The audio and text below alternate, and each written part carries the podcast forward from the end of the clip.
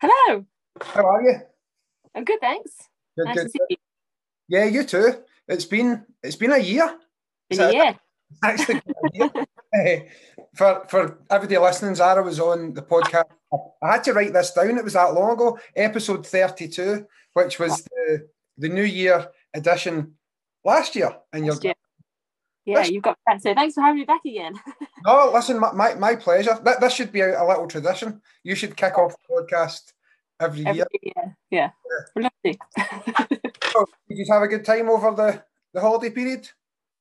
Yeah, it's lovely. Nice and quiet. I always use this time to kind of like reflect and plan for the year ahead and spend quality family time. We always do a little bit of work, but it's just a little bit more relaxed and a bit more chilled and, you know, a little bit, like I said, family time. So, yeah. We try and be the same, but it just, I don't know if it's just with everything that's going on. It seems to have got away from me this year. And I'm a wee bit annoyed that the holiday's gone now. And it's gone pretty good. The first week I was like, this is great. We've got 2 weeks off. We've got loads of time to kind of do what we want. And then all of a sudden it's Sunday and back to work on Tuesday. Yeah. So, but yeah, that's actually one of my things. I'm not going to call it a resolution this year because I keep failing at them. So, one of my more positive thoughts is to try not be the way I've just described to you there. Don't think about, I wish I'd done this, I wish I'd done that. So just take it how it goes. Best way. Yeah. Do you know, I had a little listen to the last episode. As I say, episode 32. Zara was on this exact time last year, actually. And we had finished by talking about our plans for 2021. Mm. And I had said, I just listened to this morning. Oh my God, I say. What did you do first?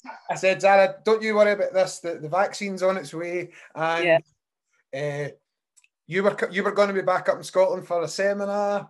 I had put the whole world to right. Yeah. And obviously, to be fair, I think we were all a little bit hopeful that COVID wouldn't be such a thing in 2021, but I think we're just learning to live with it, aren't we? So I think things will be better. It's still going to be hard, 2022, but I think things are going to be progressively better. Yeah. We're just going to deal with stuff and learn to live with it. So then I'll be back in Scotland. But the thing is, your rules are different up there, aren't they? We're a little bit... Well, I'll be honest with you. It got to the stage where up here we were saying, COVID doesn't exist in England anymore because it just seemed that... And again, that was it. It was like, you don't have to...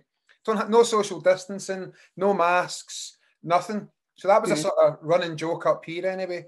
Obviously, it very much did exist and still does in England, but we're definitely tighter. Like our isolation period's still 10 days, for example. Yeah. Yeah. Whereas you guys are down to 7 now, I think. Yeah, if you do like a negative lateral flow on day 6 and 7, then you don't have to isolate for the other days. But I think it's very mixed down here. So I quite like Nicola Sturgeon, and I think I like her leadership. I do too. I'll put that out there. I do too. Yeah. Yep. Everything else, whatever. But I think I like her leadership and how she's dealt with certain things. I just think here people are sort of, it's very mixed. People are either very much for all the restrictions and the social distancing and everything like that. Oh, hello. We have a quick visitor. Oh. That's brilliant. How you doing, my man? Hey, how are you? Happy New Year. Happy New Year to you, mate. You're not podcasting now, are you? We are, like the flow of everything. Hello. This is the benefit of the Martial Focus podcast. You get two amazing guests, one planned and then one special guest. I know I'm special. I'm actually hiding out in the spare room at the minute. So, how are you, sir? How are you? Living the dream. Living the dream. Family. Everybody's good, God bless. Thank God, sorry. Yeah, everybody's good, yeah. Good. I just realised I've got my glasses on and I look my shoulders, so I take them off and now you're a blur. You look handsome now, mate. Do you know, I was going to bring this up to Zara. Now when you point, for anybody that's watching the podcast and not listening, if I hadn't mentioned this, nobody would have known it, or maybe they would have done, but I've got this sort of big cut in my nose because... I was opening the kitchen door the other day and the dog jumped up behind me. Yeah. patch me right into the door. So my nose is like really big and really painful, actually. How's the schools? Fine, yeah, fine. Good. No, you know what? Let's switch it on him. Okay. Yeah, come on. The podcast that was actually turned on Karim. How's that? Okay. Yeah, absolutely. You're the guest. Let's go for it. You're the guest now. First of all, well done for doing such an amazing job teaching your school. Thank you, sir. As you know, I'm not on Facebook anymore. I just go through. I was going to call her mom then. I go through Zara's Facebook if I need to mention anything or check anything out. Very impressed. Very impressed with your way of how can I say leadership. You know, a lot of us. I'm not a martial artist anymore. You are. Well, I don't. Yeah. Feel, okay. Yeah, I don't feel I am. I don't get involved in that. But a lot of us, we do things different ways, don't we? And that's the beauty of martial arts, really. But I think through these last 2 years, I've noticed that the ones less, what's the word, bickering or theorying, you know, or theorying, doesn't he? Yeah. I'm going to write that one down. Theory. You know, complaining even. You know, we're all going for a bad time. I just thought that their schools looked the most positive because you were there to teach, not be political. You know, you go. So well done to you. Love seeing the stuff in your schools, and you've always looked busy. I'm not. And don't get me wrong. This ain't about money. Okay, I don't mean busy for the terms of okay, you know, you've got a great business, blah blah blah blah. Because you know me, I've spoke to you many a times about this. I've always thought that you should go full time. Yeah. You know, but just the quality of you. I see your retention, and your growth, and you don't even have to advertise that. And I think that's a good sign of a good school.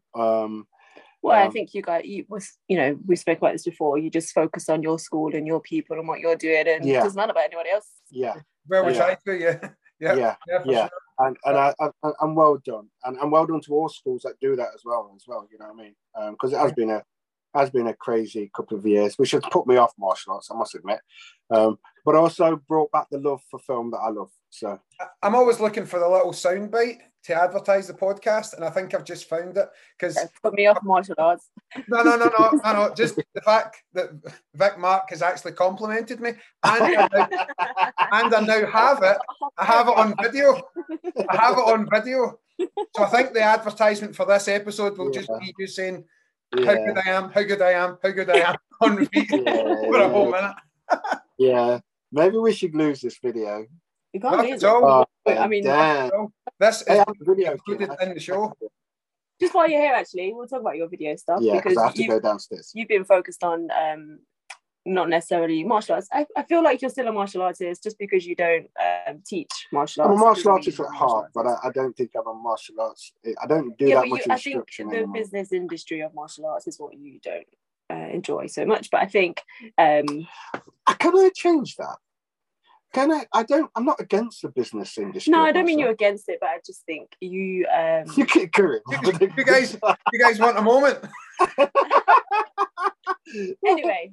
Let's talk about your video production. So we're basically doing an online video course, which I think you know about. I know about video marketing, how to film, use your mobile phone, video marketing and advertising for kind of social media and that kind of stuff. And that's what your focus is more on. It ties into martial arts, but for martial arts schools, but it's actually for businesses.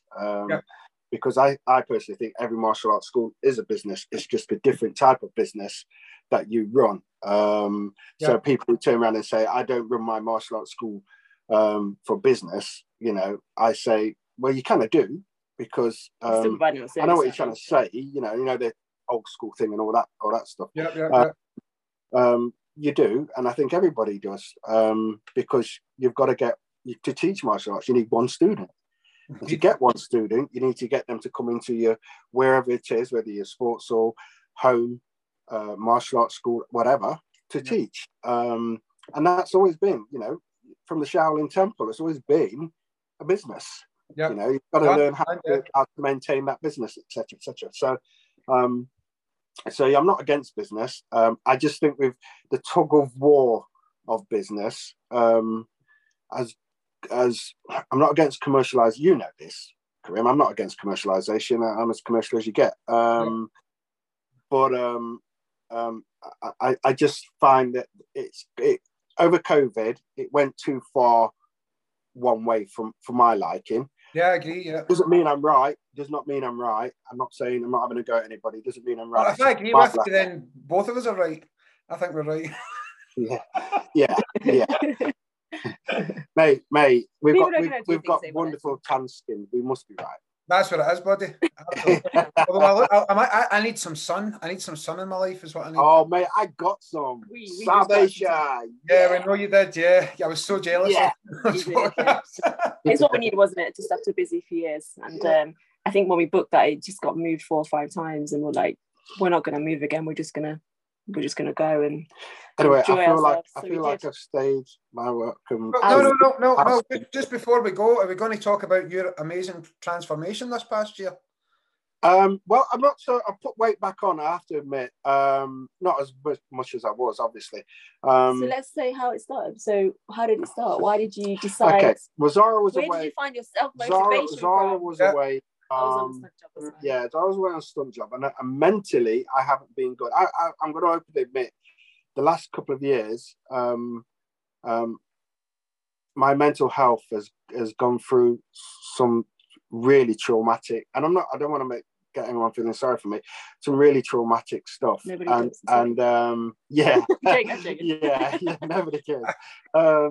I feel sorry for Zara. Anyway, carry on. Yeah. And I was just coming out of it, I suppose, about the time that Zara got this job for a stunt job. Am I allowed to say? An Amazon stunt job. I was in the house mainly alone, and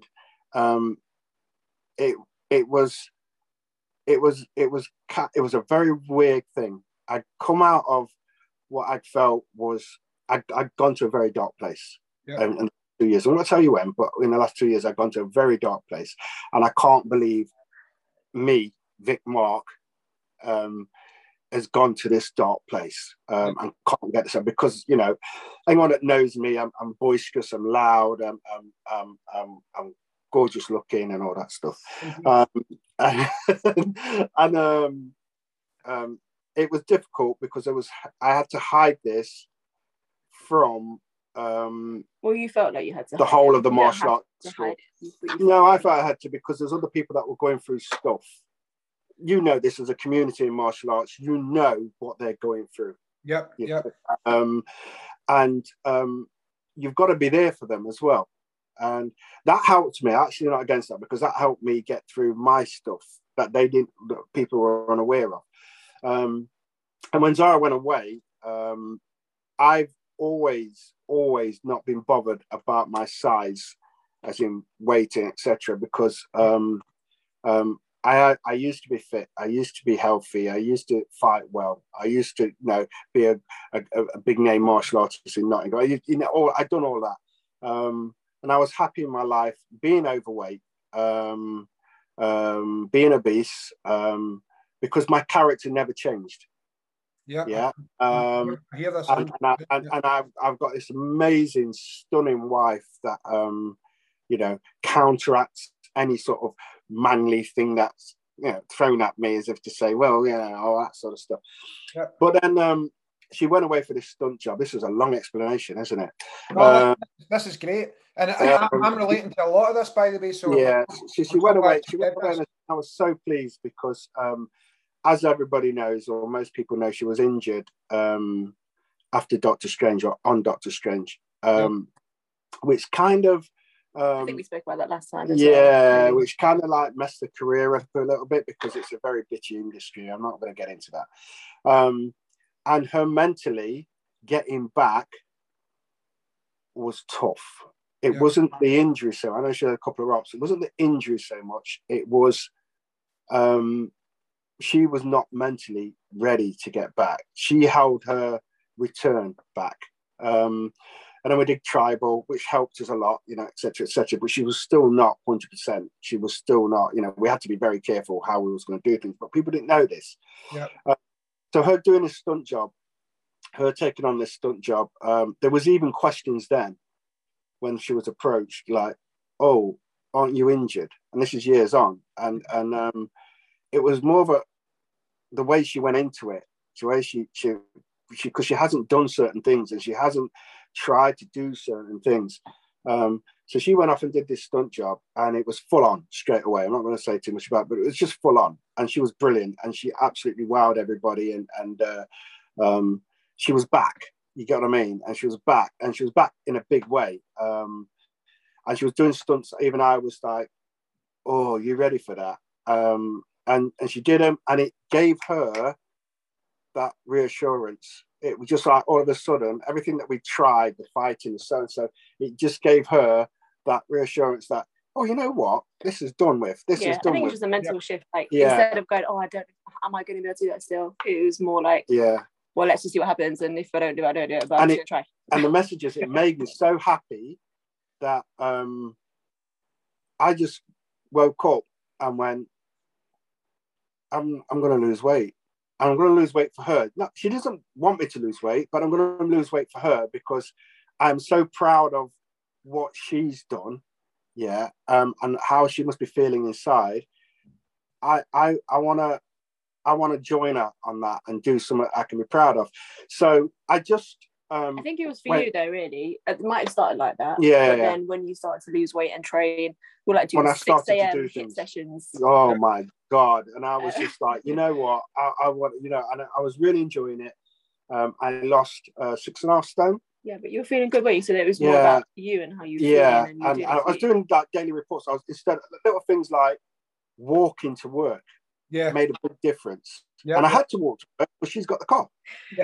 Yeah, she's down London. So walking to work, doing a live video of me walking to our members group, which encouraged them.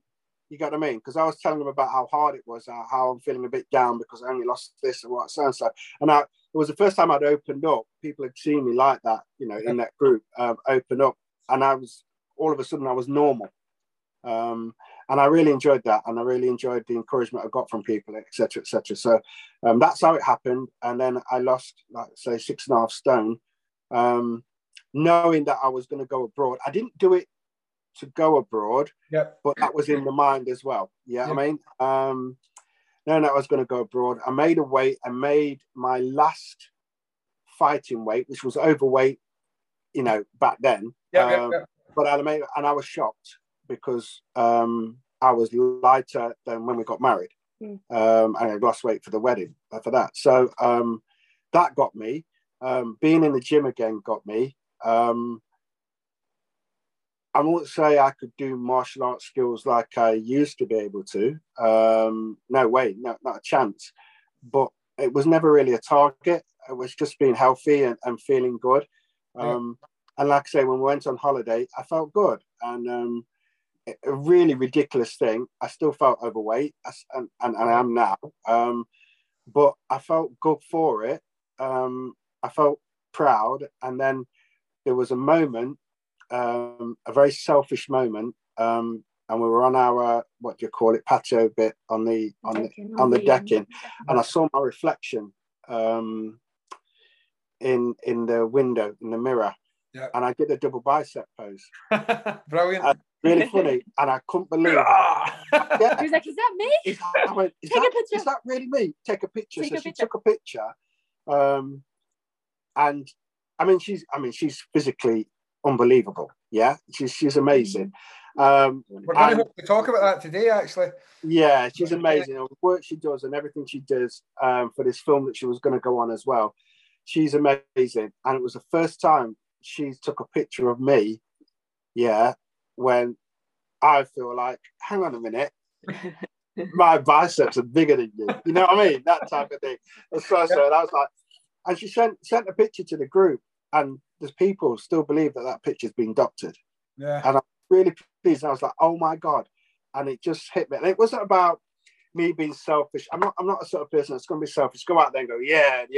No. I don't think selfish is the word. No, I don't. It was just a shock. I didn't realise. Yeah. Yeah. How many years it took off me as well, which was very much needed. I don't want to harp on about this, and I'm not asking you to talk further on this, but I do want to put a little asterisk beside that, because I think you mentioned something at the beginning there that's really important. As someone heading up or helping to run a martial arts community like you do, and like I do, and having mental health struggles, two things that you said were important, that maybe people don't realise that it happens to us as well. Oh, yeah. And also, you don't want to make an issue of it, because helping others absolutely helps you. Yeah. Like you're always the one, or Zara's the one, and then you have 150 students aiming towards you. Yeah. And it's the same, you're dealing with everybody's problems, and that can be really difficult and challenging, but it can also be therapeutic as well. It can. I've found that myself. I totally agree, and I think it got me out of a dark place. I'm also very aware, though, that I could easily fall back into a dark place, and that any of us can at any given time. And I think that I'm more shocked of where the darkness went for me. Because I'm not saying I would ever disrespect anybody that was there and wanted to say take the life or anything like that. But I'm more aware now how easy that is, and how easy you can forget about, because it's not about forgetting your loved ones. It's nothing to do with that. And people bark on you. How can you do that? How can you leave a loved one? The pain that they will put them through. You don't think that. You don't see that. You cannot see that. No matter how many times they will tell you that, you cannot see that. That is not going to happen. That is not advice you should give somebody who's there, in my opinion. Because you're talking to somebody that is not themselves. So it's not that they don't love a person. Of course they do. But they're not themselves, and you've got to be very careful of that. And I was down there, but it also taught me a lot about myself, and it taught me a lot about my love.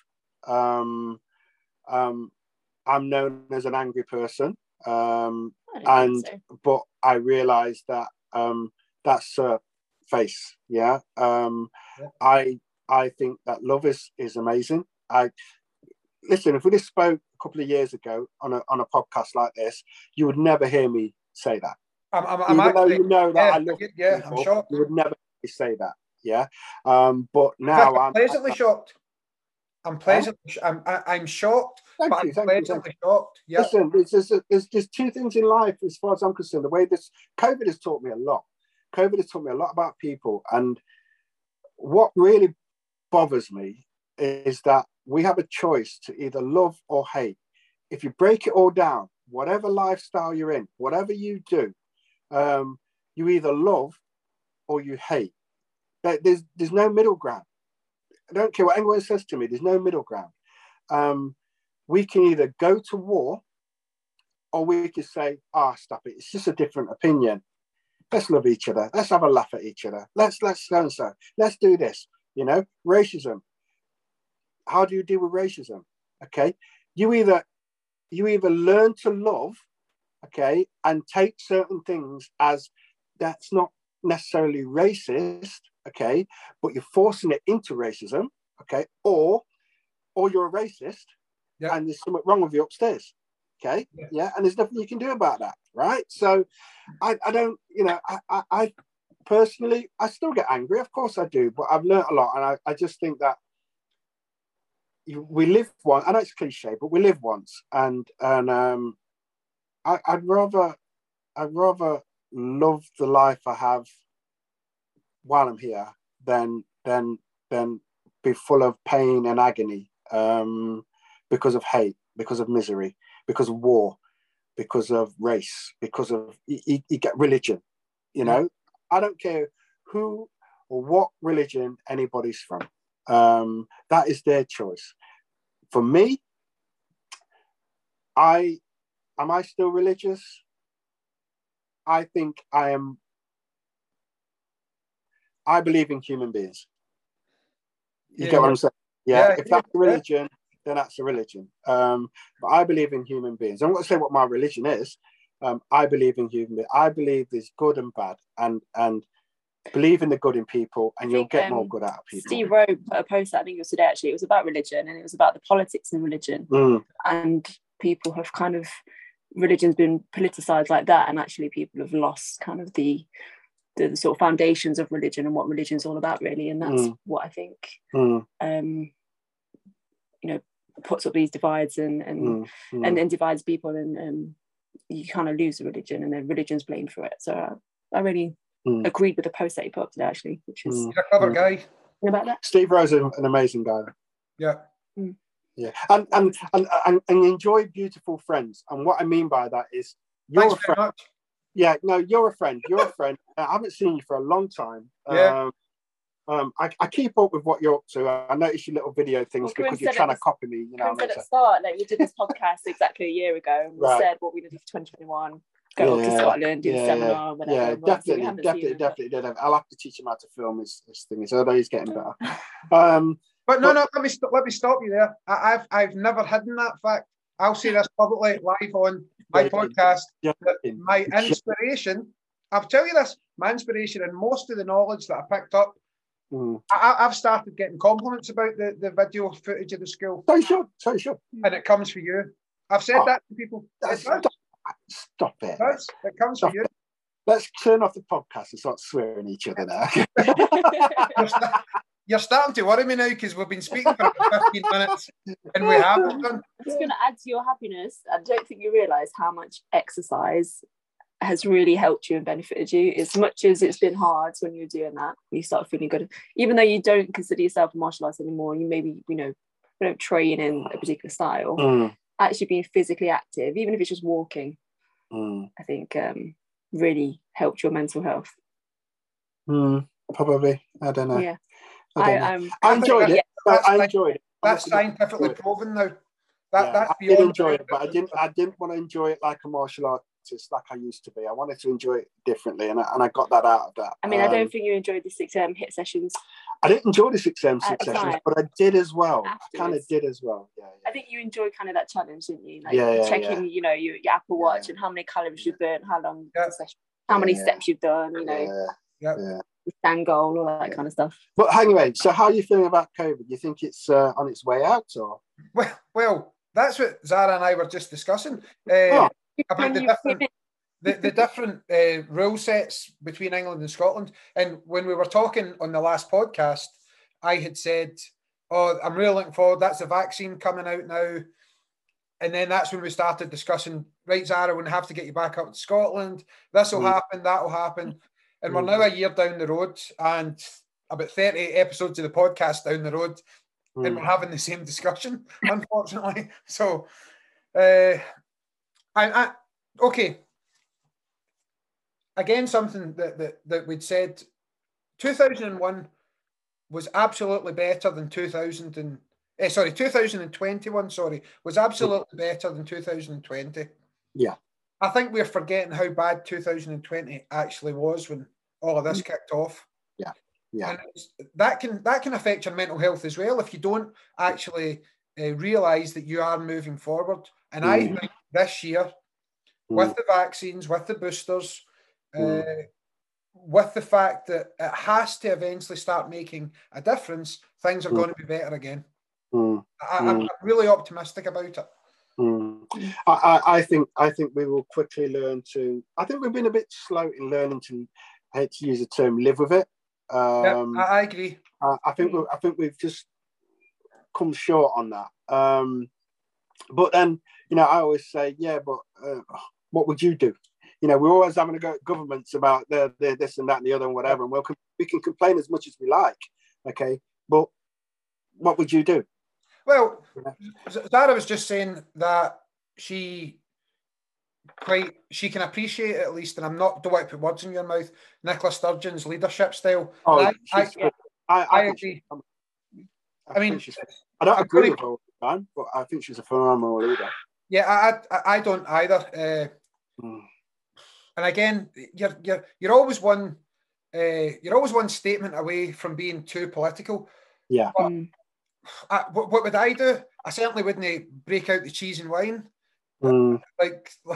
like our friends at number 10. Number 10 did. So would they be doing that? No, I probably wouldn't be. I mean, I think that's a lot worse than what's portrayed as well, though. I think that it's a scandal. Is what it is. It's a scandal that's been covered up. Yeah, yeah. Now, everyone says, "Oh, it's out in the media. It's not being covered up, etc., etc." I'm saying, nah. The whole reason that was chased down is because it's worse than what it is, and they've been able to block it off a little bit. Yeah. And I kind of dread to think what really went on. But that's anyway, hearsay, whatever. But I do think. I hope 2022 is. I'm very. 2022 is better than 2020, because 2021, you know, we've had losses in our family, as you know, etc., etc. But that is life. That is, we had that before COVID. You get what I mean? That is life. That's, these things happen each year. But 2021 for me, Anders, was incredible, considering the challenges. Yeah. Yeah, considering the challenge is a wonderful thing. Yeah. Yeah. That's what we use this. We actually grew. Our school grew. Yeah. I'm not saying it's all about that, but our school grew. Our membership's grown. I remember it's gone past what it was just before COVID. Yeah. Okay? How did that happen? Because we haven't been forking out money to get advertising or anything like that. We haven't been doing that. So, you know, and it was about happiness in the community and things like that. I think a lot of martial arts schools did in 2021. There was a massive influx of people wanting to train. Oh, you're trapping my hair. Sorry. See that technique? So they don't touch that technique. That's old school, that is. Don't remember this problem, Karim, when you like go to bed or whatever, and then your hair gets trapped into your armpit, and you're like, Karim. Yeah, Karim. this part up here is especially bad. This part here. Vic does that quite often. It just gets in the way. It's feeling my back here. This can Sorry, Jacob. There's a visual image for everyone. A lot of schools grew in 2021 because there was just such a massive demand for people wanting to get active again and to do something and join a community, and especially for kids and the younger generation, because their mental health was massively affected. And I think a lot of schools grew, and I think it was great for the martial arts industry in that sense. I mean, there's still suppliers that are out of stock of uniforms, and you can't get hold of equipment and things because there's such a demand. I think that's not all COVID. It's maybe, you know, Brexit and other things as well that have sort of contributed to that. But I think, I think that's been good for our industry to boost the industry and stuff. And now it's up to instructors and school owners to kind of maintain that service. And I do think there's an issue with teenagers. I do think that we will see in 2022 how teenagers have been affected more than we've seen before, because that is one thing I've spotted amongst our martial arts school. It's the teenagers are different, and I'm not saying they're bad, but there's a lot more ridiculousness about them than what there was just before COVID, and I think I take that down to mental health, and I put it down to changes in life that we can't understand because we never went through it as teenagers, you know. And I always brought back to this, I have more appreciation of people that lived through the war, through the wars or anything like that, because if you look back at that and you think, where, you know, we're complaining, we're going crazy, we're going on about mental, because we're all aware of mental health now. So we're going on about mental health and so I've been in a really dark place. How the hell did they get through that without the knowledge or the so that we've got now? And don't talk to me about lockdown, because they had lockdowns. They weren't used as lockdown. It was just called a bomb's going to hit your house. Stay indoors. Yeah. You know, it's a threatening. It's a more threatening lockdown. They had less. They starved. You know, they had very little communication in the world as well. Yeah. You know, very little communication in the news, apart from the old black and white TV with one channel. So it's, you know, I have so much respect for people that may be still alive today, you know. Okay, I just maybe one or two that went through that, because I just think that, wow, our kids are going through this and we're trying to figure out how to get them through this. Yeah. How do they get the kids through that, you know? I think in many ways that's an impossible question, because there's so many different players in that game at the moment. They didn't have social media. Is that a good thing or a bad thing? Probably both. They didn't have access to this information about what good or bad mental health was. Was that a blessing in disguise or was it not? It goes on and on. I agree with what you're saying, but I think people, their characters, they had a different resolve, and I think there was maybe not so much disinformation, if that's the right word. Can I just quickly, before I go, because you just mentioned something, I want to say this for Zara, because I know there's some people out there that may be watching this, that follow her or actually just follow her, don't interact anymore and things like this. And I mean this, so if people are listening to this. He's pointing his finger, so he means it. So I know I'm being fair. Okay. We've all got friends, we've all got so-and-so, etc., etc. And I am aware that Zara on Facebook and myself use social media now these days as like creative content, silly videos and this. We've consciously fallen that I was already like this, but she's consciously gone that way because in COVID, we always spend a lot of time together. We spent a lot of time together, stuck in this house, not allowed to see anybody, not to do anything, and just go on social media, et cetera, and we fell in love again.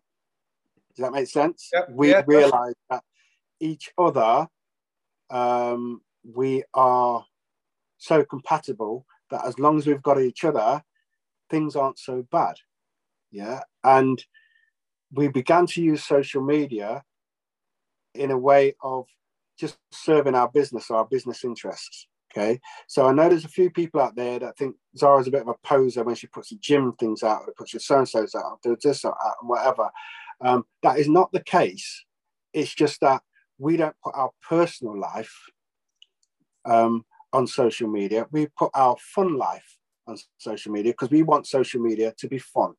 We don't want to put the negatives out there. We don't want to put the political arguments out there. We don't want to put, and it's not for us, okay? Yeah. So I just want to put that, because I know there's a few people out there that, I never understand this, that get annoyed with some of her posts. And I'm thinking, well, instead of just ignoring her or not talking to her anymore, delete her. I mean, I don't get that. I just don't know what I'm doing. Yeah, I don't get that. Just delete her and just, you know, because we're not trying to upset anybody. Yeah, we're not trying to upset anybody. We're just trying to be happy. Not we're trying. We are being happy. Let me change that. We are being happy. And if it offends you that we are happy on social media, then I'm sorry about that. But just don't follow. The only ones that annoy me are the ones that you're in. You know what? Vic's in more now. Because have you noticed I'm in more now? He's in more. He's even on the videos and the photos. Yeah. That's great to see. And because I know you, that to me reflects on where you've moved to through this fitness journey and losing weight and being in a better mental place. I mean, I'll be honest with you, right? Like, this has been wonderful to have you walk into the room right now, but I am completely shocked. And I'll be honest, honour's maybe not the right word, but really, really surprised that you've, yeah, I'm honoured actually that you've chosen to open up in such a fashion. Right. Anyway, that's your time up. So something's never changed. Listen, yeah. I'm gonna, because this podcast is about new food talking, and I don't want to thing you. I just want to say hello to everybody. Happy New Year, and kind of learn to love a little bit more, regardless of your colour, your race, your religion, whatever you do, whether you've got money, whether you haven't got money. Not that that's important, but I'm just saying, you know, just love each other and understand that people are different. Just because people's got a different opinion doesn't mean they're a bad person. They're just a different opinion. And you don't know the history of that person. So you don't know what their life has gone through or whatever they've done. So don't jump at them. And some people are just ignorant. So we just need to educate them. Some people are ignorant. I watched a football match last night on the TV. I'm not an Arsenal fan. I'm a Man United fan. I know I'm going to get... You were actually cheering for City, weren't you? Yeah, I was cheering for City because I want Arsenal to get beat. Anyone who knows that's a big thing. Here's the thing. Everyone takes a knee for racism, etc. Whether you think that it doesn't work, that's okay. It seems to be applauded a lot around the grounds in the UK now, etc., which is great. That's fantastic. I was watching this game and it kind of really, really bugged me last night. I'm not an Arsenal fan, and it's nothing to do with Arsenal. Okay, this is nothing to do with Arsenal, so I don't want anyone to think it's because I don't like Arsenal. It's nothing to do with Arsenal. Okay. There was a moment in the game where the referee made an awful decision. The crowd's going bomb at him. And you can hear, I would say, a 12-year-old shouting, "You F bastard." Yeah, so I've tried to get rid of that. You now, can on the podcast. I use bad language. And it got to me to think that there was an adult probably beside that kid. Yeah. I don't know if there was encouraging it or not. I'm not going to go there. Whether you're I'm going to say, so when do you realise that maybe you kind of got this wrong a little bit? Because eventually that kid will start saying, "You bee," or "You monkey," or "You so and so," because that's the chants that go along with that. What goes on with that? And that bugs me. That is, I just think sometimes you just need to love a little bit more and show kids that. I think we should show kids that loving is fine. Yeah. Loving is nice. Being nice to people is fine, because we seem to be very quick to get them join in with the, you know, all that sort of stuff. And I'm not blaming football. That's society as general. Anyway, listen, I'm talking nonsense. This is the beauty of the podcast. I've said this a number of times. Zara and I were discussing Nicola Sturgeon, and we ended up, we're now a 12-year-old kid on the terraces at Arsenal Football Club. This is why I do this. It genuinely is. And this is why I don't script anything. I don't generally have questions. I just let it roll, and it's been brilliant. Cool. And this is why. Cool. Well, you're looking good, mate. It's looking good. I can't wait to meet your dog. Yeah. Oh. Yeah. Yes. He's a good lad. He's sometimes he's still young. He is. He's still really young. But yeah, I do love him a wee bit more every day. I genuinely do. Yeah, mate. I've got to go. Okay, God bless you, Vic. She's probably thinking I'm ignoring her. So Courtney has driven here for the first time on her own. Brilliant. She recently passed the test. We bought her the car last year. No, 2 years ago we bought the car. 1.5 years maybe. Wow. Yeah. So she's now finally driving the car we bought. She was 19 in January 17th. So we got that in August when she was 17. Nearly 2 years. Yeah. Anyway, listen, let me go. Have a great podcast. God bless you. Cut most of this stuff out, will you please? Thank you. This is all being included. No. No. I promise you. Well, to everyone I know that's watching it, love you all. Okay. Bye, Vic. So Hey. Nicola Sturgeon's not too bad, eh? As a leader, yeah. Just I think that's one of the things that kind of splits the country, isn't it? It's just kind of a bit like in martial arts, practice what you preach. So if you're telling people to do a certain thing, you need to make sure you're doing that as well. Don't do something completely opposite. And show some qualities. But one of the areas, and both you and Vic kind of touched on this, I wanted to start with today, was how you hold yourself. I nearly used the word present yourself, but that suggests that you're presenting a false picture. And I know you, and I know that the way you present yourself is actually also the way that you hold yourself as a martial artist. I want to spend a lot of time today on the martial arts, because I'll tell you something else. I'll come back to that in a wee second, but this might be a wee bit strange. But two examples I'll give you. One is Muhammad Ali, and the other one is, you'll be thinking, where is he going with this? One is Muhammad Ali, and one's Tom Cruise, right? Now, why am I putting you in this bracket? I was talking to some people a few months ago about this. Because of the other things that Ali done, and because of the star that Tom Cruise has become, people forget really how good a boxer Ali was, and how brilliant an actor Tom Cruise is. And I think, and again, I'm putting words in your mouth here, this is just my personal thought, I think sometimes we forget within the British martial arts community or industry how good a martial artist you actually are. Now, maybe I'm wrong by saying that, but that's what I still think that sometimes. I think that I try and be the best person I can be, and I am me, and if you don't like me, that's fine, and if you do like me, that's also fine, but I don't change. So as a martial artist, as a person, as a coach, as a stepmom, as a wife, I'm not trying to act a certain way for a certain crowd or a certain type of industry. This is who I am. So, and when I'm doing things that I love, then I can express myself and things like that. But I think that it's not, I think people are quick to forget how, the true essence of people, or what drew them to them in the first place by certain actions, and that's what we were just talking about a minute ago about, people might have a certain opinion. It doesn't mean they're right or they're any different. That's their opinion. Everybody's entitled to their own opinion. On social media, I don't really sort of express political views and things like that, but people who know me, like you, hopefully know me. And to be fair, I don't really care what people think about me, because I know who I am and what I believe in and what I stand for. So people have opinions, people judge people, as much as we don't like to.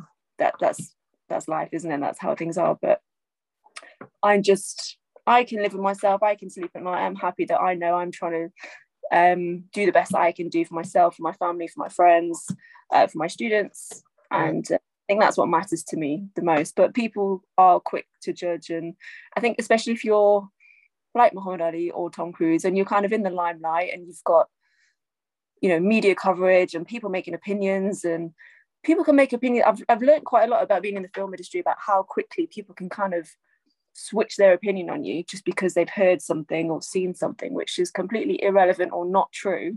Yeah. And all of a sudden you've got this hate or dislike for somebody and whatever. And where did that come from? Yeah. Somebody, and it's kind of Chinese whispers or whatever, or someone said something, and that, to me, that blows my mind. And it's just like gossiping about people and things. Like, I don't get involved with that. I'm not, people come to, oh, have you heard about so-and-so? I'm not interested. It's nothing to do with me. That's their business, whatever. It's that kind of stuff. And I try not to sort of get involved with that. So if people have an opinion of me that I'm, who do I think I am, or I'm not this good, or I am this good, that, great. I just want to make sure that I'm doing the best that I can do, and that's what matters to me most, more than what people think about me. And hopefully my friends and family and people that I share my life with can see who I am for real, regardless of what they might hear from somebody else or not somebody else. Yeah. So why did I bring that up? I brought that up because I want to, I think when with some of the guests that I have on, including yourself, I've been missing a trick and I haven't been getting as much quality information and maybe specific information. And that's why I want to talk about your martial arts training a bit today, if that's all right. This note that I've got at the top here. So the first thing I'm going to ask you is, were you or are you a complete natural, or did you work extremely hard and continue to work extremely hard to be as good as you are? Now, if you say I'm a complete natural, the next 10 points I have written down are all pointless. So, okay. So you're not allowed to say that. What do you think I'm going to say? So, yeah. What I remember, I remember going to a ballet lesson at 5 or 6 years old, maybe 5, and seeing all these girls kind of do the splits. I mean, I don't think I'm a very graceful person in that sense, as you know, like a dancer or a ballet dancer. That was never going to be my thing, but I enjoyed the sort of training and the discipline of that, even at that age, and saw these girls doing the splits, and I wasn't able to do the splits. But then I worked to do that, and practice. And that's the first thing that I remember about any kind of sort of training physically. And then for whatever reason, we went and my sisters and cousins, we went and did like disco dance and some tap dancing and something else. And then martial arts came about. But when I went to my first karate class, my Shotokan karate class, I wouldn't say that I found it easy or that I was a natural, but I found that I had the love and the passion and the discipline, and I loved that structure and that process of learning. And then found that the love of the progression and the learning was what I excelled in. So I guess then different skills and different abilities kind of improved and things like that. But yeah. I've never felt that I was kind of like top of the class or you know, the best kicker or the best fighter. I've felt like just more well-rounded in that sense. And it's even now, like I'm not naturally flexible. I have to train and stretch and think, you know, it doesn't come natural in that sense. But I think the martial arts spirit, I think, is what I've embodied, and I feel that comes natural to me, and that sort of the martial way or that way of life, I think, comes natural to me. Not necessarily the physical skills, because I'm, you know, there's going to be people with physical skills way more talented and have more ability than I do. But for me, it's kind of like, well, how do you use that ability? How are you using that talent? Yep. Are you using that for positive things, or is it just all about you? But even when I used to compete, I don't think I was the best fighter. You know, I wasn't the best forms competitor, but I was well-rounded in all the different areas, and I've always had to work hard. And I think having having my sisters and my family, my parents, just give me that kind of support and motivation helped with my self-motivation and self-drive to be better. Yeah. Not necessarily because I was naturally talented. I feel it's easier now, and when I sort of cross-train in different styles, because I've had experience or kind of a foundation in the martial art, I found it easier to pick up and train in different styles more easily than I probably would have done just starting in that style. But I think that just comes from training and just experience and just having an open mindset and learning and picking up different things. But I wouldn't consider to be naturally gifted, if that makes sense. Yeah, no, for sure. So now you can ask me the next 10 questions. Yeah. The two, you kind of mentioned stretching there, and I want to chat about stretching.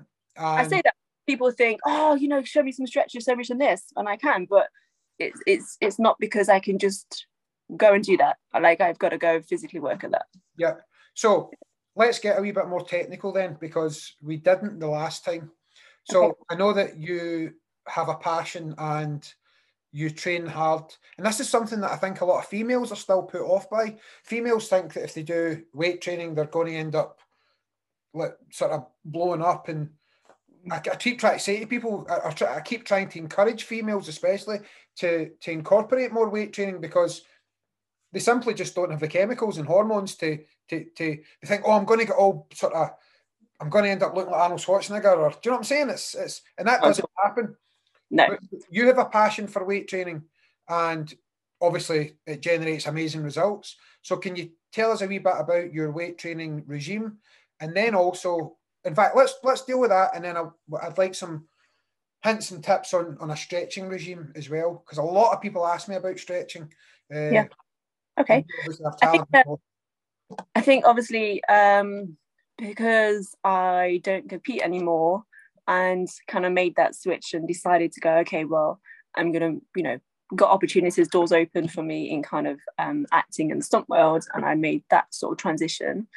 I think what weight training has done is given me that competitive training edge, even though I'm not competing against anybody, but it's about me as an individual, and not just the aesthetic of what training gives you, but just that feeling of lifting heavier, and or whatever the goal or that challenge is at that time, whatever body part, whatever. Even one of my goals is to compete in a bodybuilding show at some point, but that's not right now, but kind of down the line, that's in the back of my mind, oh, maybe I want to do that. Just that sort of competitiveness, and that drive, and just having those goals, I think for me is what drives me to kind of keep going and push forward. Same like when I've got a film, I like to train and just kind of train for maintenance, but if there's a film role, like for the last job that I just did, I was training specifically for that role to be a certain size or to look a certain way. Yeah. And I love that kind of intensive training, because that's what I missed from my competitive days as a fighter or a forms competitor. So I think weight training's kind of replaced that for me in a way. I can understand that. Yeah. But I mean, when people say that about, oh, I don't want to do weights because I don't want to get too bulky, whatever. Weight training will burn fat and give you a completely different workout, and I enjoy that more than just running on a cardio machine or treadmill for 40 minutes looking at a TV screen. Yep. You can, there's benefits for cardio, there's benefits for weight training. I don't think people have the knowledge or education about what weight training can do for your body. And yeah, I think for me, a lot of people, I think that have spoken to me about this, females in particular, like, oh, I really wish that, I could have arms like you, or I want to do this, want to do that. But okay, so what are you doing right now? I'm just on the cross trainer. Yeah. Yep. No, oh, some dumbbells. You know? And there's a lot more females now, especially in my school, in my gym, and people that I sort of talk to, and parents coming and picking up the weights and stuff. And it's not because they want to get bulky or stuff, but it will help tone your body and burn fat in a way that just doing one thing doesn't.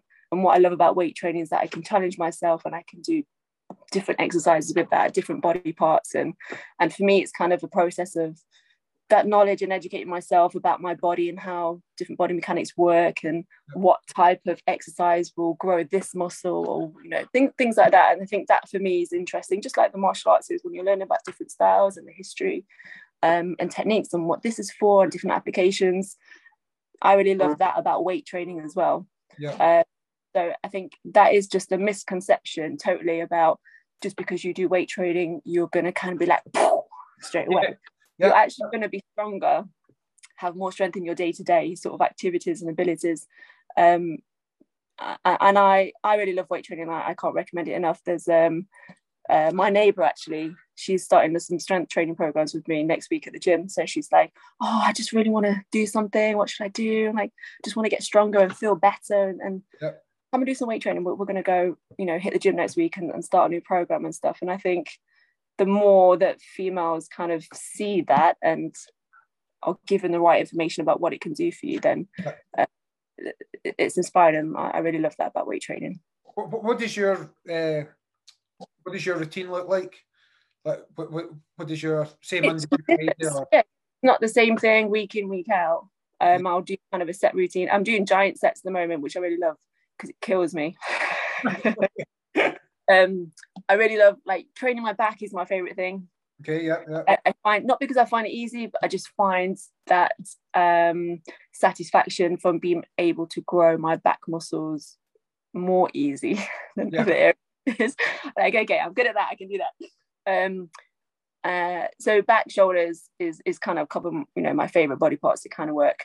So at the minute I'm doing giant sets, but it depends. Sometimes, you know, I'll do a pull day or a push day and then a leg day, or sometimes I'll just kind of mix it up, and sometimes I'll just do some HIIT training or some functional stuff.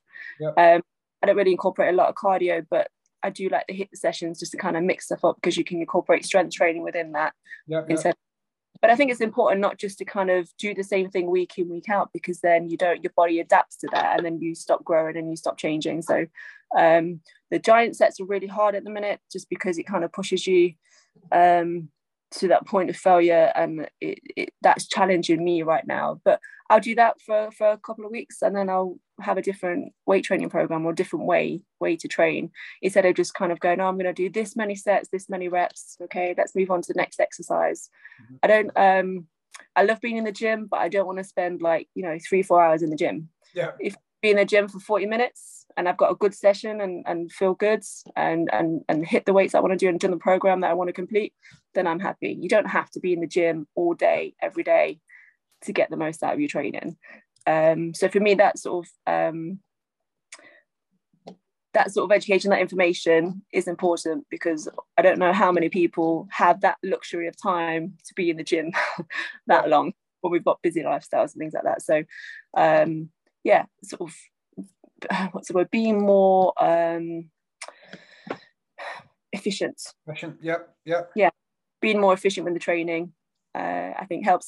And then that strength training, you know, complements your martial art training, you know, so I think they work well together. So I think it kind of looks different. So giant sets is my thing right now, but that's going to probably change, you know, in a week. Yep. One of the things that especially adult students, probably mostly adult students, say to me is I've only got time to do one thing in the house. What should I do?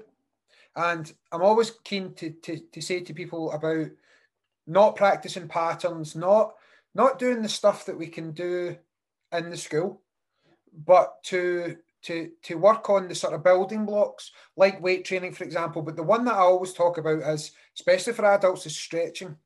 Mm-hmm. Not just sort of static stretching, but working on mobility, dexterity, all that stuff, because of the health benefits as well. So as someone who, and again, you've already said this, that you have to work at this, and that must be really annoying, because you can kick to 12 o'clock, but people don't see the work that you put in to be able to lift the leg to 12 o'clock. They just think, oh, she must be a wonderful, flexible kicker. And you're like, well, yes, but it's because I've done the work. So if I have an adult student who's starting from scratch and they can't even touch their toes, for example, they're mm-hmm. miles off of the splits, that's achievable for people, isn't it? No matter age. What advice would you give regarding stretching, especially to adults? I think the mobility, hip mobility, you know, having lower back issues and knee problems and things like that, you get older, obviously have a little bit of an impact in sort of physical activity and movement and things. And I find out through my weight training and kind of personal training and stuff that, you know, glute activation, especially from my knee injury as well, actually, from surgery and rehab and stuff, that activating the glutes and the right muscle areas to kind of go into the workout that you're doing is really, really important. And I think the glute activation is one of the key things I think that most people don't do. Yeah. So then when they're going in to do exercise and things like that, they're you know, using maybe not the right muscle groups, or they're not firing, so then they're not seeing those improvements, and then they're causing other injuries or knock-on effect in other areas. So I think with my stretching program, like the resistant bands I use just to kind of fire stuff up, Yep. You know, get that glute activation going before I go into the stretch, because it's kind of like a warm-up already in itself. So having the band around my knees and doing like things like clams and like the fire hydrant when you're lifting your leg. And I think what I like to do in my workout as well is, because we're martial artists, is just incorporate some of the stances or the kicking foot positions, things like that as well. So it's not just, well, this is how you would do it generally as a fitness kind of warm-up or workout, whatever, but I kind of pull in the martial art aspects to it, so we've got a little bit more of that training in there as well. But I definitely would say the activation and the use of those resistant bands for me really helps to kind of switch the muscles on and then get into the stretch and go to warm up. When I was younger, I just used the stretch cold, and that's probably not a good idea, and I don't really recommend that. But even if you haven't done a massive warm up, you don't have to do like a 20-minute warm just to go and have a stretch. You haven't got to do like a million burpees or whatever. But those muscle group activations, the glute activation, is a warm up in itself, and you're getting things fired up and switched on before you go into your stretch. And I think that's really good. So if you've got one of those sort of resistant loop bands that go around your knees or your ankles and things like that, I think they're really great for that. And that will help also switch your things on, but then you can do lots of different range of motion and mobility stuff before you even get into the stretch and the flexibility. So I think what I would say is that there's not one right way to do stretching and training. And you've got to consider, if you've got somebody kind of starting out from scratch who's not really done anything or doesn't have any knowledge or awareness about their body or how to do certain things, then you've kind of got to start really basic and then build into that, and just little stepping stones, instead of going, right, I want to do the splits, perfect, okay, we've got to take this slow journey and road to get there, and that's not going to happen overnight. So I think everyone's different, everyone has different kind of ailments or injuries as well, especially if you're getting a bit older, and that's just important just to understand what that is really, so then we can, you can kind of find a way to work around it. So if somebody's got lower backing, issues and things like that, or stuff with their knees, then the glute activation is probably a good thing to be doing to build up that strength and that connection. It's really interesting, because if you've got a certain injury or certain thing, it's probably linked to something else, and then it has that knock-on effect. So you kind of got to, everyone's a little bit different, so I'm sort of giving you a general answer, because what we would do maybe is going to be different from what the next person's going to do, because you're going to kind of slightly tweak it and things, which is what I love about weight training and martial art training as well, because I might do a certain thing that works for me in a certain way, but you might do that same workout or exercise, it's going to be totally different, because our bodies are different and things. What I would say though about the stretching is, I think you've got to be consistent. So if you go, I want to do this and I've got this goal, well, how many times are you stretching? I did it last month. Okay. Just a little bit, but consistently, even if it's 5-10 minutes a day. It doesn't have to be a lot, but I think the consistency and the discipline of doing that is what's more important than what you're actually doing initially. And then you can kind of start and see that progression from there. But I think you got to start somewhere. So if that's your goal, you want to be more mobile, more flexible, have better range of motion, or just be able to move more efficiently in everyday life, just even if you just like cleaning the house and you're bending down to pick something up or whatever it is, I think that definitely the mobility and the flexibility will definitely help with that. But just start small. I would definitely recommend the glute activation and those resistant loop bands. Yeah, for sure. Yeah, it really helped me. See, when you were mentioning there, just like foot position for like, well, let's do some range of motion stuff, but instead of doing normal range of motion stuff, I'm going to do something that relates back to my martial arts. So my standing foot's going to be in a side kick position, for example, or a roundhouse kick position.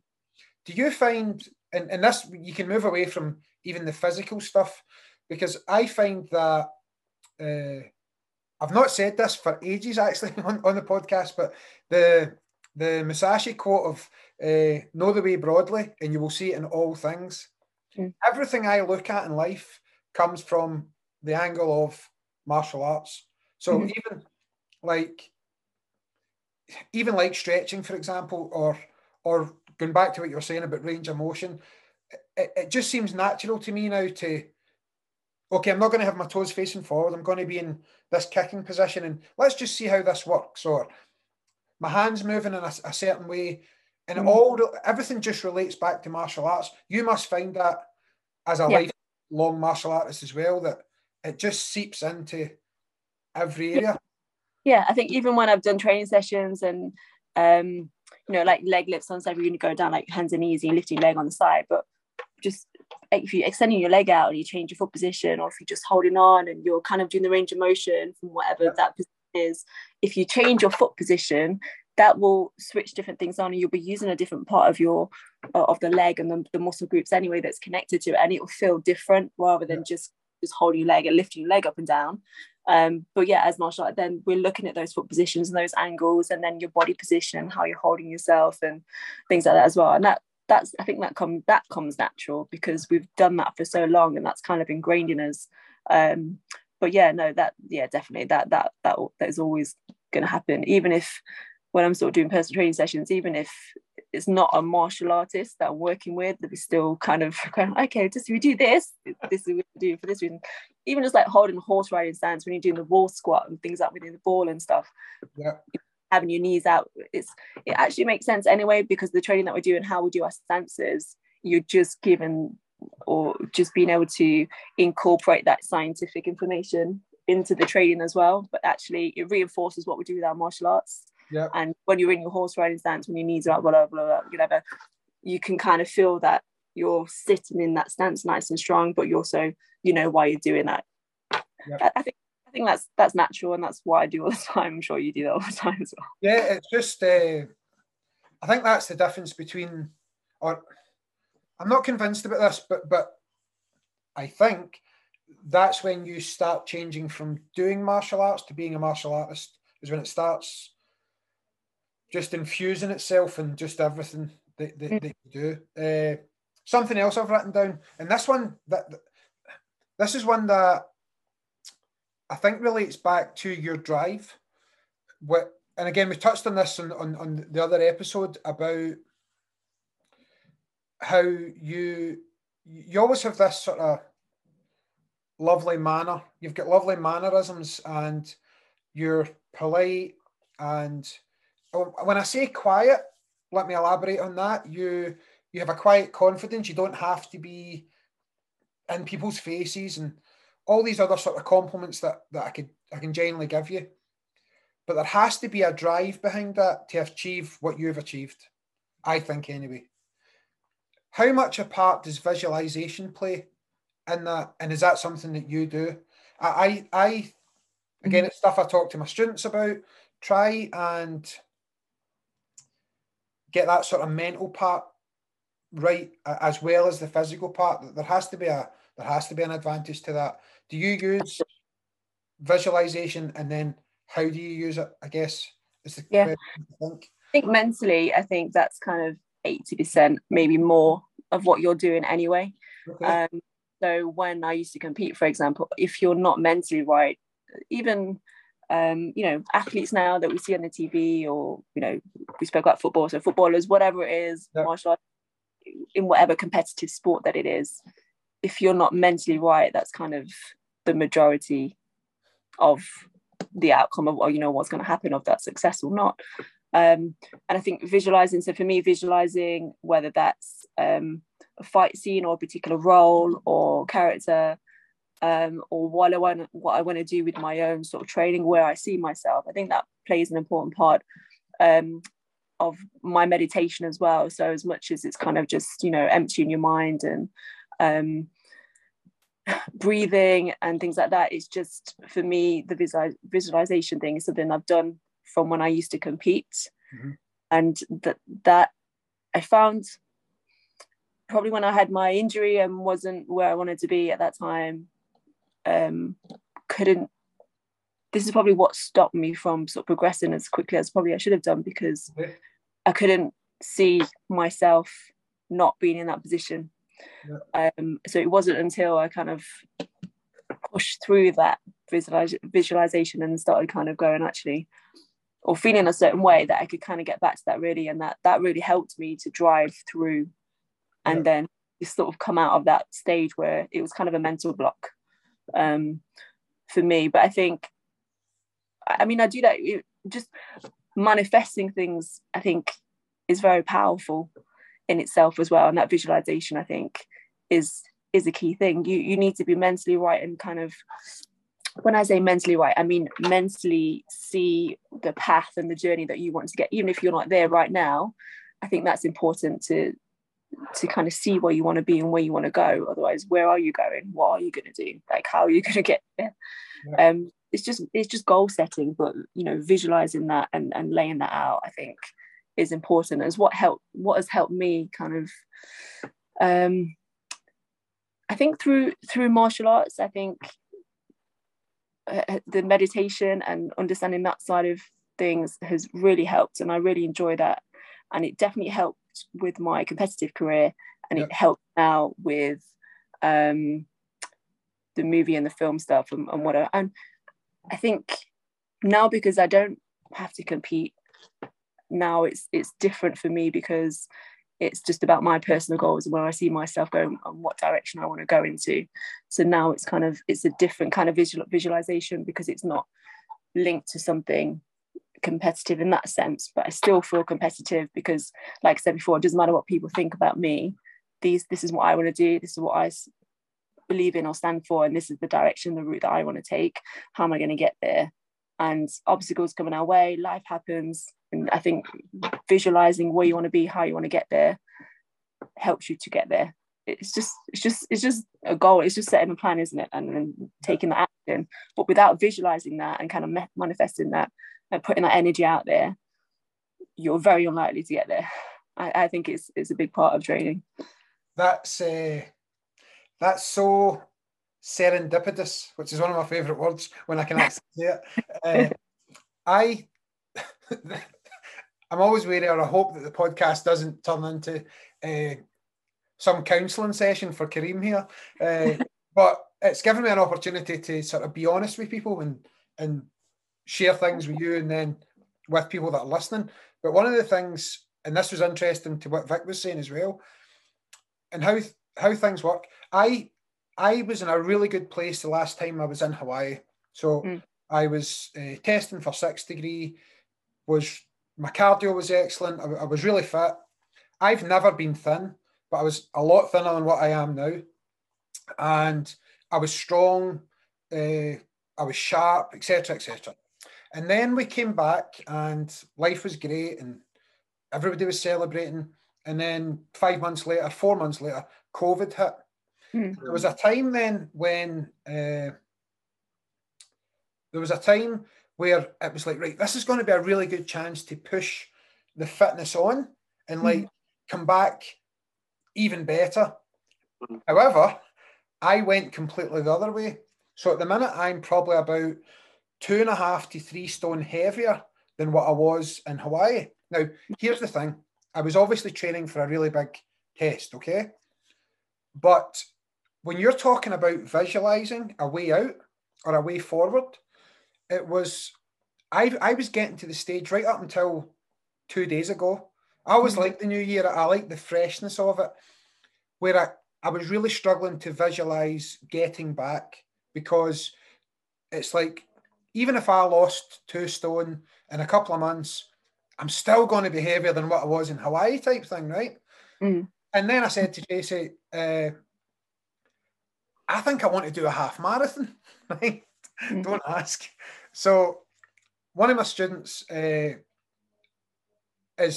we've run a couple of the Glasgow 10Ks together over the last couple of years.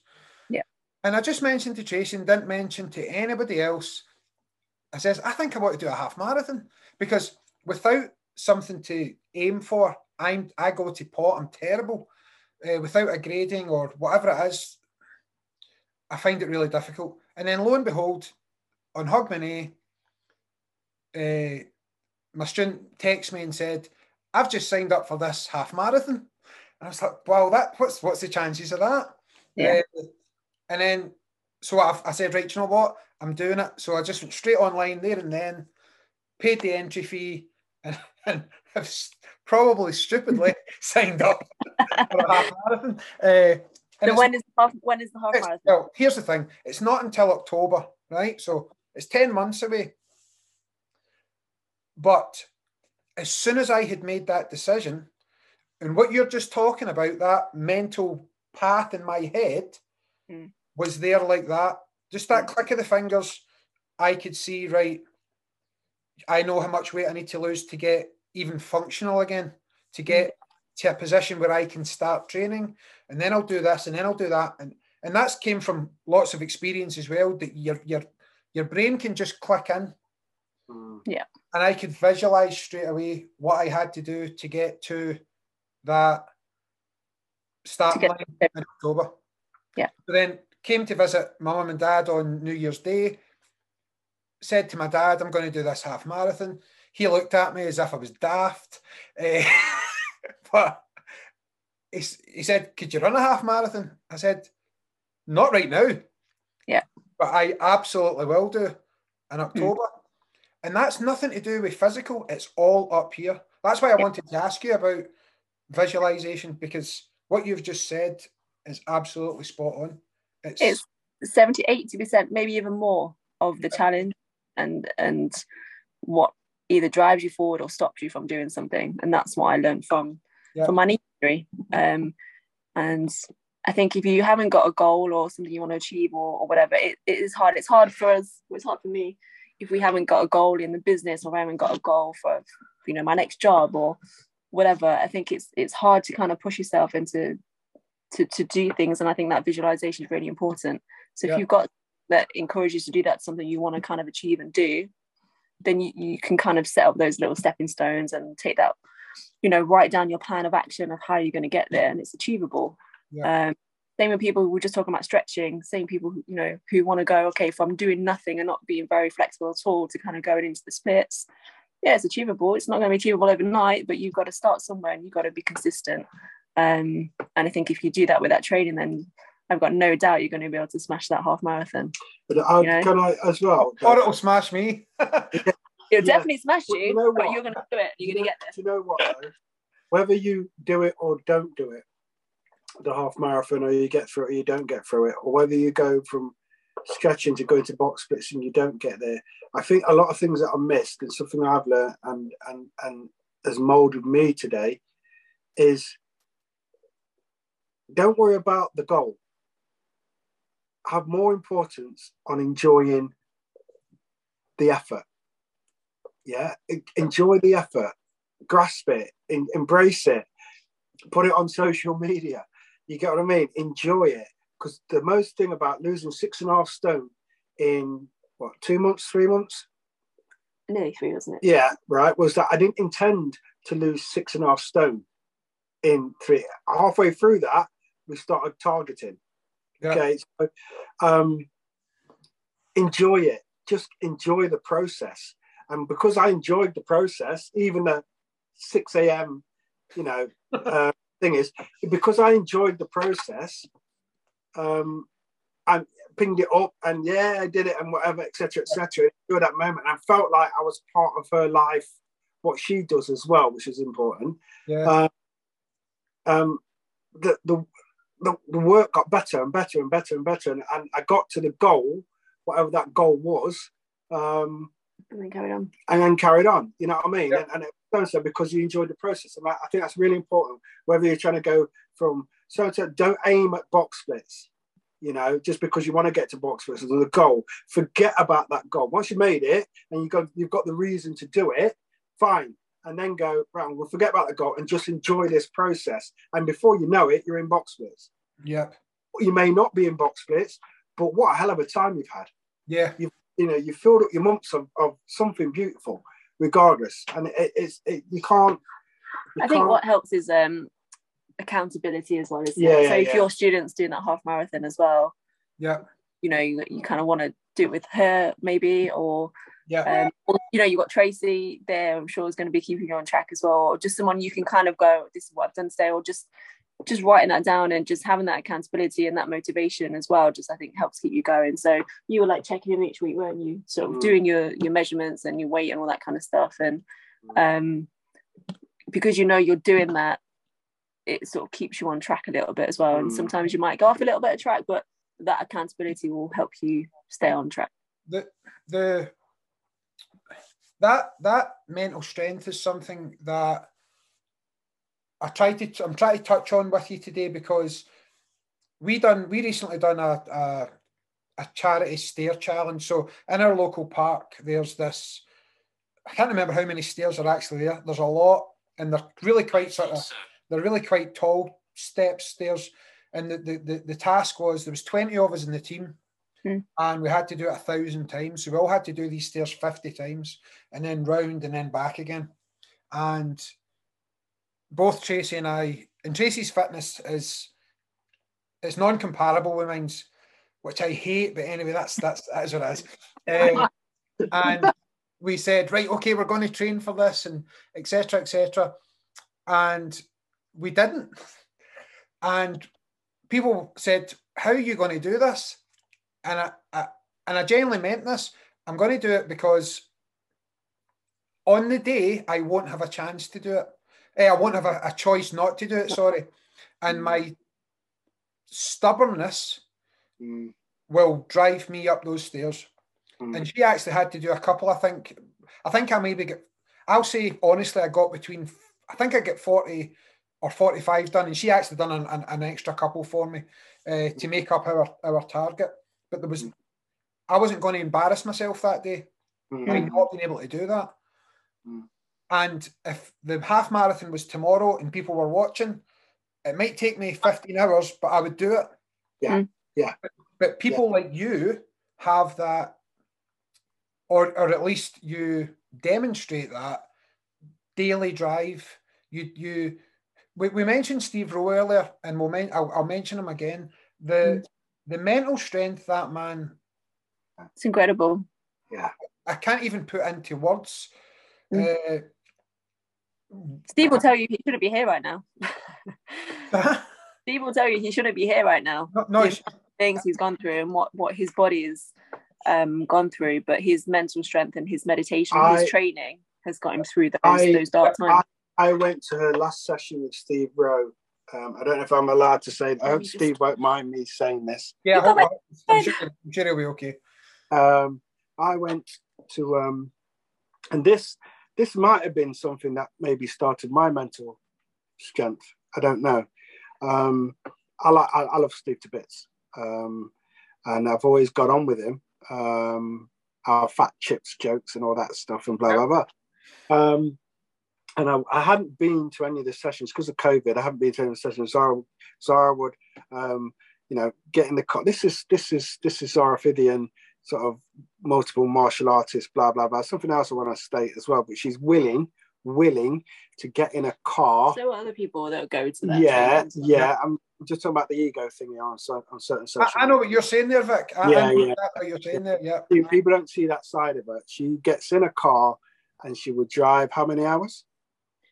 Yeah, but I don't like saying that, because there's other people that go and train with Steve because they want to go train with Steve that drive just as long. You know what I'm saying?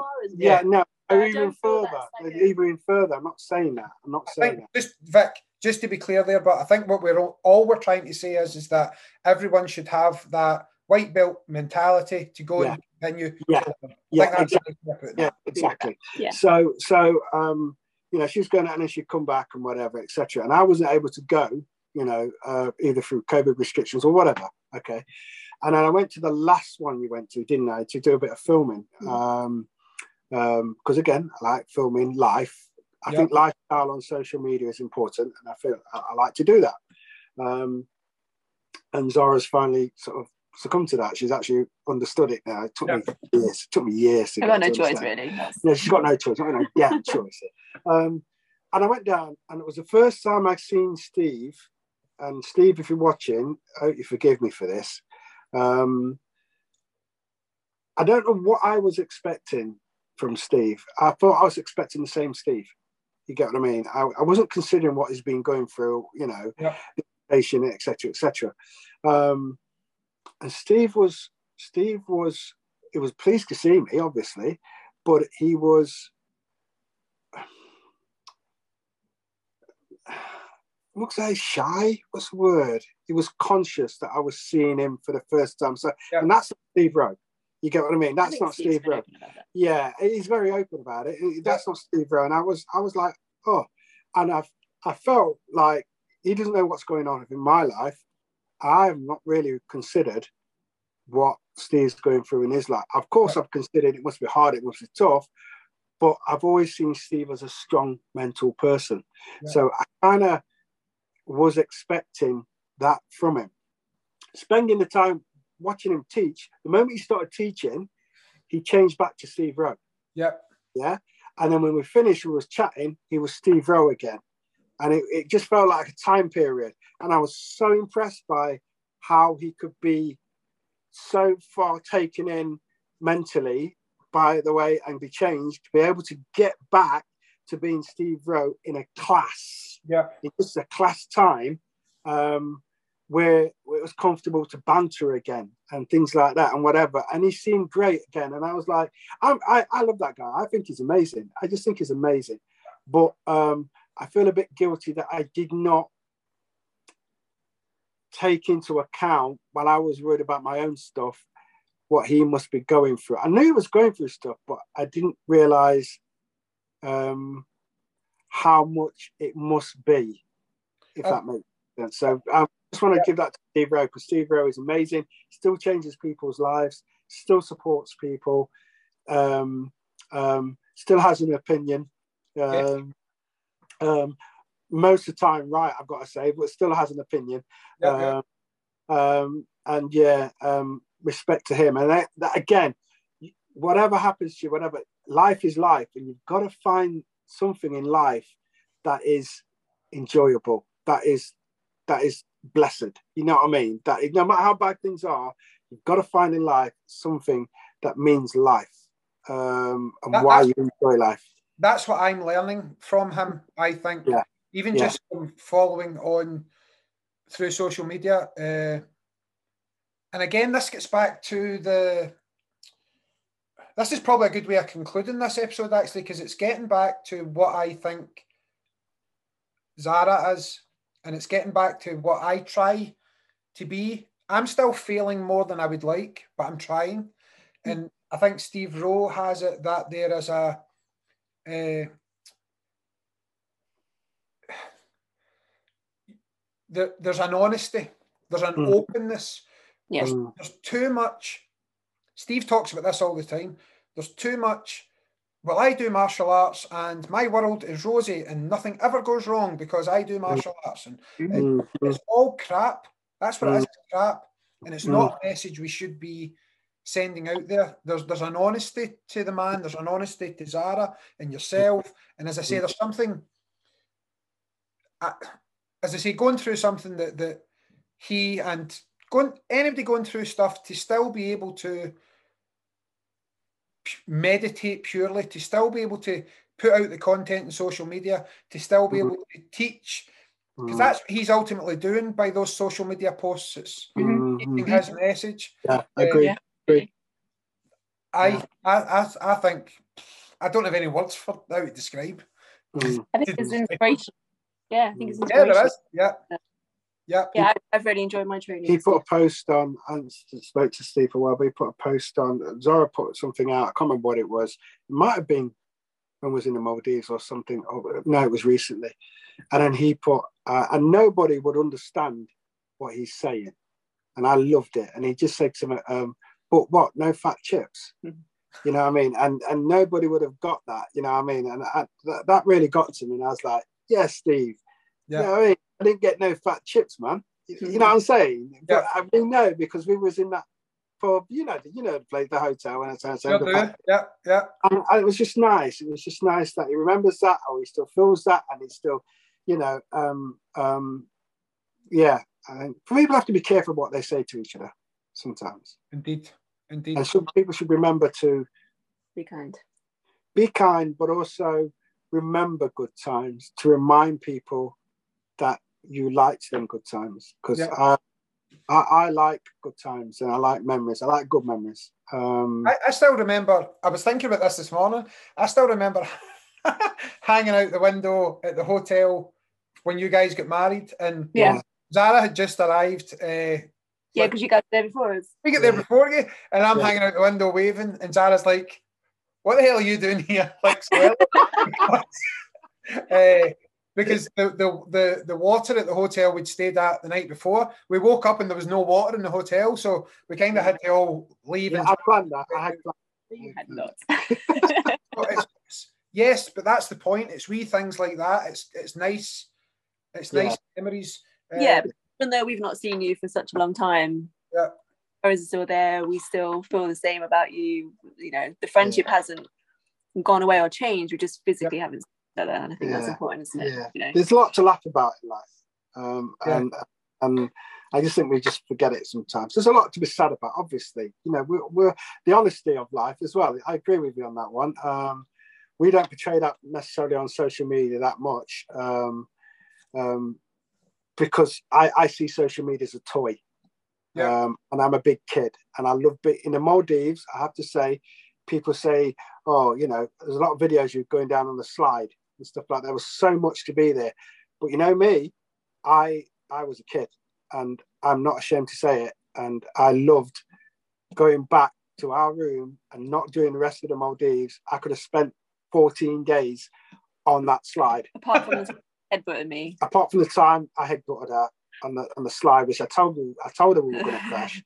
I just think it's life. It's enjoy life, because there's too much badness, and it's like we'll always get back to the badness. We'll always get back. We are going to have sad news this year at some stage. Yeah. It's about changing your mindset and your outlook, isn't it? And it's that, I think, that helps you to deal with those bad times or those hard times or those upsetting, depressing times, whatever. Just if you have a strong mindset, strong outlook, and I'm positive, that will definitely help you through the bad times. But don't let your strong mindset overwhelm somebody that hasn't got one. Great point. Yep. Have to be very careful sometimes. I don't think I've got a strong mindset. She has a strong mindset, but we have to be very careful sometimes to forget what somebody, because everyone's different, you know. And my words of love could actually affect somebody feeling like they're not loved. Yeah, no, I understand. You don't know what damage you're doing, so you know, always be mindful. See, look, that's a big word for me, isn't it? Look, you was impressed. Don't go away, because we've just hit we're well over an hour and a half now, so we will call it a day now, but we'll call it a day where the both of these are together rather than you sneaking out again. But listen, and to everybody listening, actually, and watching the video as well, I thought it was just going to be a podcast with Zara today, which on its own would have been brilliant. The fact that we got both of these has just made it even better. I wasn't here for that long, I hope. You were here for a while. You were here longer than you think, by the way. Yeah. Okay. I don't mind at all. Okay, that's because I like talking to you. You're fun to talk to. But I think, you wouldn't have sat down here and had a chat. And been no, it's not my thing. I wouldn't say it's my thing now. But you're in a different place where I'm in a different place. I'm not ashamed anymore or embarrassed to be happy. Yeah. And I wish everybody else is happy. And I'm not 100% happy, don't get me wrong. But I'm not ashamed or embarrassed to be happy. And I think that's the biggest change I've had in my life. If COVID's brought me anything, it's that. That is a brilliant place to end, by the way. That's great.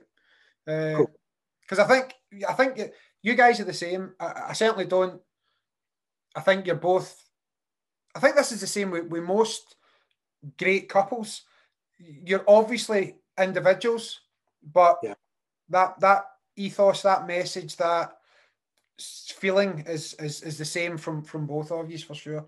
You got asked this recently, didn't you? Like, what is it like? Obviously, because we're married, we live together, but we're kind of with each other most of the time. All the time. I'm a beaten husband who's controlled a lot. That's not even a joke. Okay, I'm not beaten that much, but What I mean. That is a joke, obviously. It's not funny. No, she said it though. It's not a joke. So obviously, it's not a joke. So yeah. Listen. Let me just break your finger. No, you guys. And I keep talking. You guys, this question recently, like how do we work so well together, or how can we work together in our businesses, but then still live together, be married, and how does that work?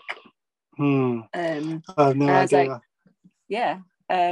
I'm very grateful for our relationship and our openness with each other, because we have, you know, good understanding of each other. And I think I find it difficult to see relationships that are not like that, that they don't have that trust or that openness or thing.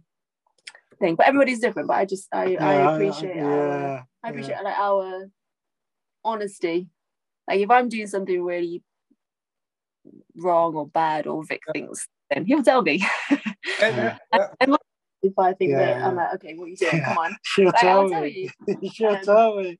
But I think we just carry that into our business and into our life. I mean, everyone's different. I think there's other relationships that are totally different from ours, and they're just as happy and whatever. I don't want to go down that route of we've got the perfect relationship. Oh no, I'm not saying that at all. I just think that I'm just saying I'm grateful for our relationship. And I'm very grateful for our relationship. I'm grateful. Okay, guys. I'm very grateful that fingers crossed it won't be another 12 months. Like the last time we actually, I know we occasionally send messages and stuff, but the last time we actually physically had a conversation was a year ago, which is madness. So fingers crossed it won't be so long again. But I'm definitely going to pencil you back into the podcast next year, because this is a wee New Year's tradition. Like a tradition, yeah, it's like a tradition. Yeah. But I want you to update us on your progress for your half marathon. Oh, I'm sure we'll get that video clips. You know me. Absolutely. Yeah. But, give those obviously videos. I want to come and see you guys. And Amir has grown so much since we last saw Amir. Oh wow. He's 9 now, so he's a dude though, isn't he, as well? He's a proper dude. Yeah, yes. He's gets it all from Tracy. Oh, from Tracy. Yeah. Of course. He's got his own YouTube channel now for his PlayStation. Oh, wow. Mad stuff. Yeah. So yeah, everything's good. Everybody's remains healthy. We're happy. Life's good. Good, man. Are you in lockdown now? You are, aren't you? No. Yes. We the only thing actually which we are being affected by at the moment is we can't have contact in adult physical classes.